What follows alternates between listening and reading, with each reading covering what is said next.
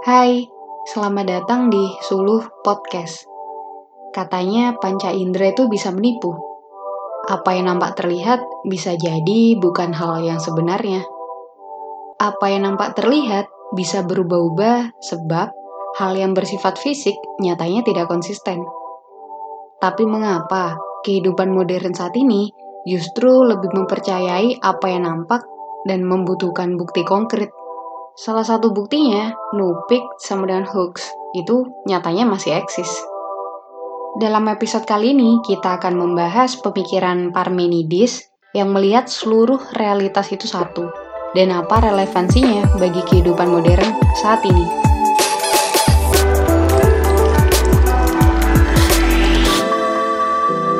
Parmenides merupakan filsuf Yunani dari mazhab Ilia yang ada di Italia Selatan. Ia mengajarkan bahwa pada hakikatnya seluruh kenyataan bersifat tetap dan perubahan adalah hal yang semu. Parmenides berpandangan bahwa kenyataannya sebenarnya hanya dapat diketahui dengan akal, bukan dengan pengamatan indrawi. Sehingga Parmenides sering dikatakan sebagai peletak dasar metafisika atau hal-hal non-fisik yang tidak terlihat.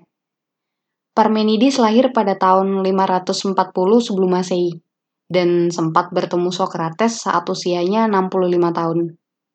Parmenides terkenal dengan pernyataannya, hanya yang ada itu ada, dan yang tidak ada itu tidak ada. Parmenides dikenal sebagai monisme, yang percaya bahwa segala hal itu hakikatnya satu. Seluruh realitas itu satu, dan yang disebut plural itu ya tetap satu. Semuanya all is one. Parmenides menyebut yang ada sebagai being. Yang ada atau being ini memiliki sifat seperti segala sesuatu yang tidak bergerak, tidak berubah, dan tidak terhancurkan. Sehingga yang ada merupakan hal yang tidak tergoyahkan dan tidak dapat disangkal. Yang ada atau being ini bukan sesuatu hal yang harus eksis atau nampak. Jika ada seseorang mengatakan bahwa yang ada itu tidak ada, berarti secara tidak langsung mengakui bahwa yang ada itu tetap ada. Yang ada itu being, tetapi tidak eksis atau nampak. Meskipun keberadaan yang ada itu hanya ada di pikiran atau khayalan. Sebab hal yang mustahil jika ada seseorang memikirkan hal-hal yang tidak ada. Intinya, yang tidak ada tidak mungkin bisa dikatakan, dipikirkan, apalagi didiskusikan oleh manusia. Sebaliknya, yang ada itu selalu dapat dikatakan, difikirkan, dan didiskusikan oleh manusia. Misalnya, kamu mengatakan bahwa hantu itu tidak ada. Tapi dalam konteks ini, sebenarnya hantu itu ada. Sebab konsep hantu telah ada di pikiranmu, tetapi hanya eksistensinya yang kamu tolak sesuatu yang bisa dipikir, ditolak, dan dinyatakan kembali, itu dianggap sebagai hal yang ada. Maka yang ada itu memang ada, dan yang tidak ada memang tidak ada dalam arti sesungguhnya. Kemudian Parmenides membuat dua kategori tentang yang ada atau being. Yang pertama, sungguh-sungguh ada dan mungkin ada. Yang kedua, nyata ada dan tanpa ada. Jadi yang tidak ada ya tidak ada. Pemikiran Parmenides ini sejalan dengan pemikiran gurunya yang bernama Xenophanes.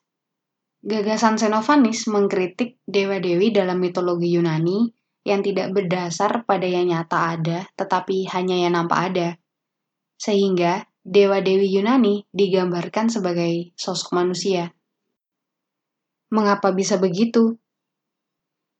Xenophanes pernah berkata, kalau saja kuda atau lembu ataupun singa mempunyai tangan dan bisa melukis dan berkarya sebagaimana manusia, kuda akan menggambar Tuhan mirip kuda, lalu lembu akan melukis Tuhan mirip lembu, dan mereka akan mengenakan rupa yang sama kepada Tuhan-Tuhan seperti terdapat pada mereka sendiri.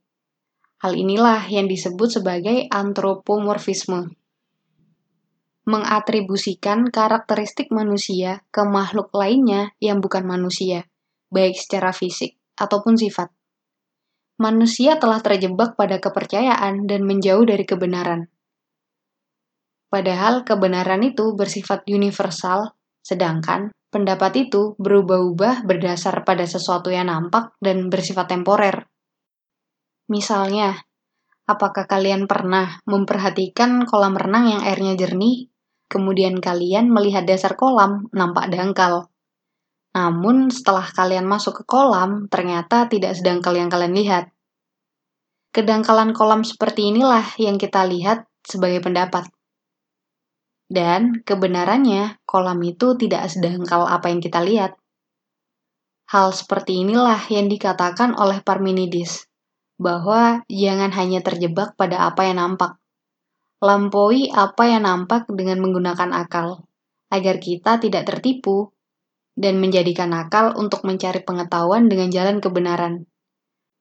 Parmenides membuat pemisahan antara pengetahuan yang empiris atau pengetahuan yang berasal dari pengalaman indrawi dengan pengetahuan a priori atau pengetahuan yang menggunakan akal budi secara murni dan sejati.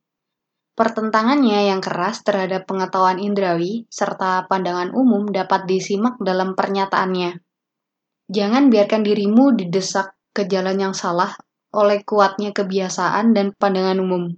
Jangan percaya pada penglihatan yang menyesatkan dan telinga yang hanya mengumpulkan bunyi-bunyian.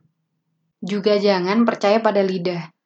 Percayalah hanya pada akal budi yang menjadi penguji dan hakim bagi segala sesuatu. Bagi Parmenides, being atau yang ada itu satu, abadi, dan tidak berubah. Inilah kebenaran. Semua yang berbicara tentang pluralitas dan perubahan hanyalah pendapat atau doksa, bukan kebenaran tentang being itu sendiri. Kemudian Parmenides menyatakan ada dua jalan kebenaran. Yang pertama alateia, yaitu jalan kebenaran menggunakan akal. Yang kedua, doksa, yaitu jalan kepercayaan dengan menggunakan apa yang nampak. Parmenides menyatakan beberapa prinsip dasar untuk menyatakan yang ada. Yang pertama, prinsip of identity. Ini adalah cara berpikir secara mendasar, dengan menyatakan A adalah A, kursi ya kursi, bukan meja. Namun terkadang, tidak sedikit pula yang menyatakan A sama dengan B, demi kepentingan tertentu misalnya. Pada prinsip ini, para filsuf berpegang teguh atas kebenaran. Yang kedua, prinsip of contradiction. Bahwa A tidak sama dengan B. Misalnya ini kursi, ini meja. Kursi beda dengan meja. Jika kita tidak bisa tegas memilih A adalah A atau B adalah B, dan tidak memilih antara keduanya, itu dianggap sebagai kontradiksi kita harus memilih satu kebenaran yang kita yakini. Yang ketiga, prinsip excluded middle. Hanya ada A dan B, dan tidak mungkin ada yang di tengah-tengah, atau memilih yang ada di antara keduanya. Yang terakhir, reason is basis. Gunakan akal sehat, dan jangan hanya percaya pada apa yang bisa dilihat oleh indera. Tapi kita sering kali menggunakan akal sesuai dengan kecenderungan hati, melihat sesuatu untuk menentukan suka atau tidak, penting atau tidak, percaya atau tidak, tetapi tidak disertai dengan argumen yang mendukung. Jadi, jika disimpulkan mengenai yang ada, maka yang ada itu satu. Pluralitas itu tidak mungkin. Pluralitas itu hanya mengenai apa yang tampak saja. Semua hal hakikatnya tetap satu. Misalnya, Apa pun jenis ras manusia yang ada di dunia, hakikatnya tetap satu. Mereka tetap saja manusia. Kemudian, yang ada itu sempurna dan tidak mungkin berubah, dan tidak mungkin pula dapat dimusnahkan. Misalnya, perubahan fisik kita sebagai manusia. Dari bayi hingga tumbuh dewasa, fisik kita mengalami perubahan. Namun, hakikatnya manusia itu ya tetap kita terlepas dari rambut kita botak saat bayi atau menjadi berambut panjang saat dewasa, itu tetap kita.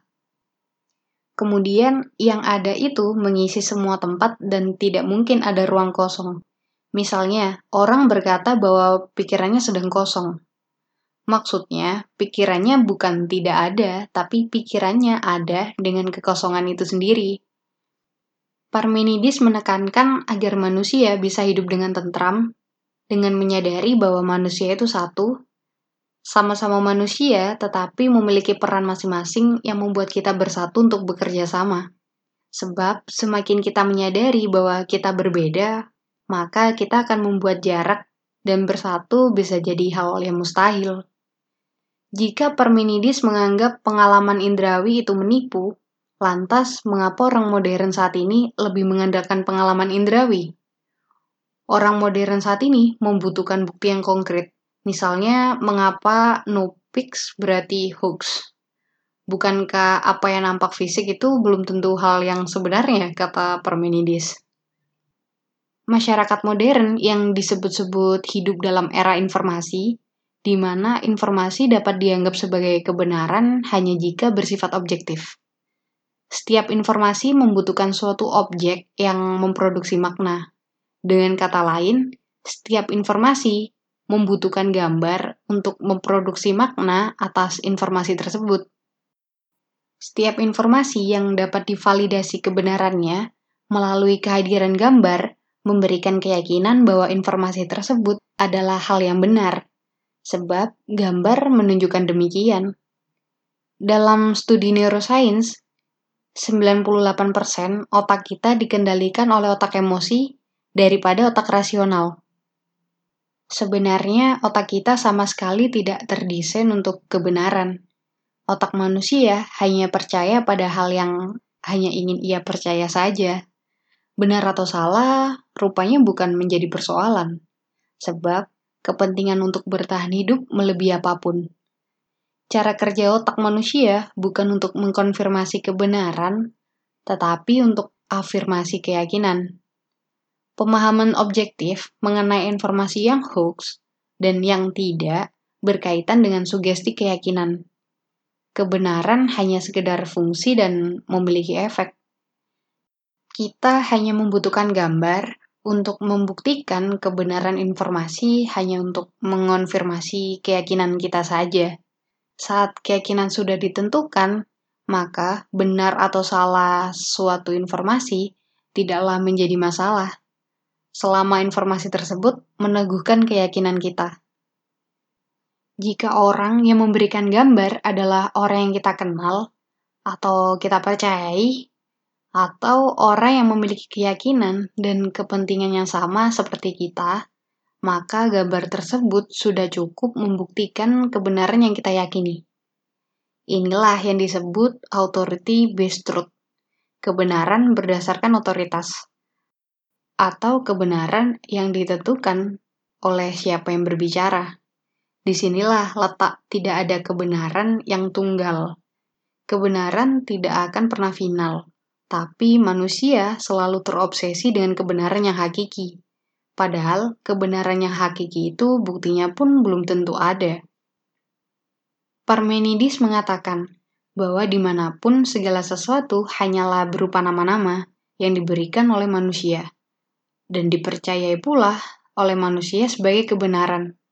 Seringkali kita membuat pemisahan, mana yang benar dan mana yang salah, mana yang penting atau tidak, mana yang kita percayai dan mana yang kita tidak percayai. Dari hal-hal yang kita namai sendiri, kemudian kita maknai sendiri. Sepertinya yang percaya akan terus percaya, dan yang tidak percaya akan tetap tidak percaya.